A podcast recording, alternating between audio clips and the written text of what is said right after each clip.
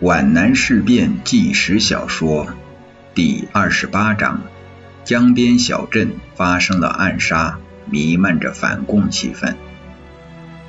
一九四零年十二月二十九日的凌晨，青弋江畔美丽的小镇张家渡笼罩在淡灰色的、怀有怨恨似的晨雾中。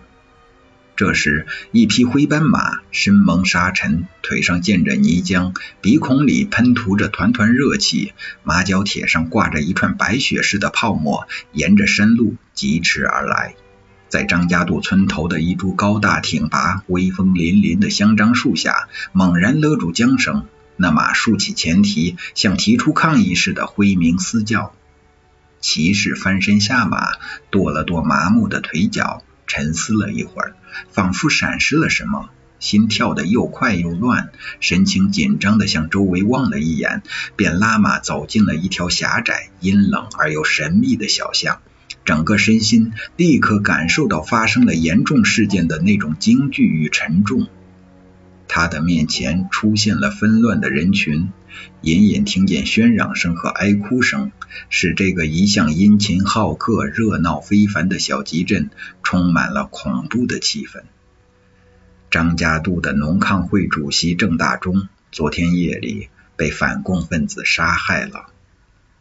骑士听到了这个不幸的消息，心猛地一沉，脸色骤变。他把马拴在巷里一棵布满结疤的小榆树上，挤过人群，怀着极度的焦急和不安，疾步走进农康会主席的家。郑大中，郑芳雪的堂叔，郑东升的父亲，这位抗日民众团体的领袖，直挺挺地躺在冲门的竹床上，一床蓝条床单盖着他血淋淋的尸体。亲属们都围在四周，呼天抢地的哀哭。驻张家渡总兵站的骆股长协助区公所的办事人员处理这个意外的事件。他们正在争论：首先置办丧事，还是保留现场追查凶犯？骆股长正在不要过多的干涉地方事务的告诫下左右为难。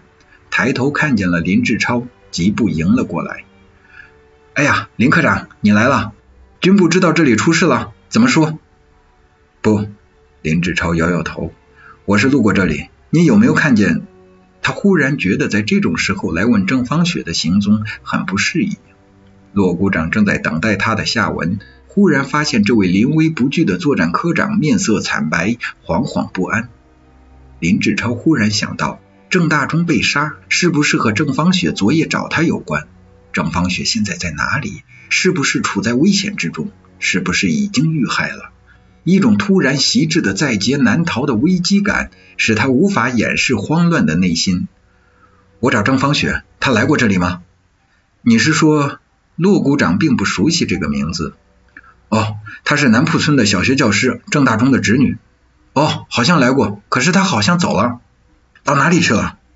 林志超问得很急，已经顾不上应有的礼貌了。这位公祭股长既惊异又迷茫地向作战科长摇摇头，无可奉告。骆股长，陈区长来了。人们在呼叫他，骆股长这才说声对不起，转身迎接陈冠群去了。林志超的整个身心都在痛苦中煎熬，一种无可名状的失望和惊惧紧紧地揪住了他的心。他是多么需要我！我为什么掉以轻心？我为什么不离开那个该死的会场？只要逃会一个小时就足够了。我在那个会上不仅多余，而且讨厌。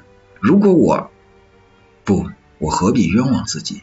现在我该怎么办？林志超拉马在手，穿过冷寂的街道，跌跌撞撞的走着。晨雾已经消散，灰白色的墙壁像抑郁的、痛苦的脸。那弯曲的街巷阴森凝恶，好像每个角落里都有阴谋和灾祸暗中隐藏，冷不防就会飞来几件暗器。金金酒店的欢快的猜拳声哪里去了？悦来茶楼也消失了往日的喧嚷。那熙熙攘攘的人群呢？这就是号称千条腿的江边集镇吗？林志超不认识他了。沉默。反共分子杀死了郑大中，也杀死了张家渡。这个变动是惊人的。在沿街的墙上，骤然间出现了许多标语，用黑灰涂写着斗大的字：“一个主义，一个党，一个领袖。”除了正式的大幅标语，还有一些好像被什么人随意涂抹的，在粉墙上用木炭，在砖墙上用粉笔写的。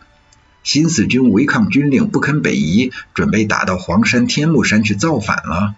新四军在皖南不打日本鬼子，中央调他到华北去改编了。用标语来散播谣言，这和农抗会主席被杀是连在一起的。作战科长在变丑了的张家渡，到处嗅到浓烈的血腥气味。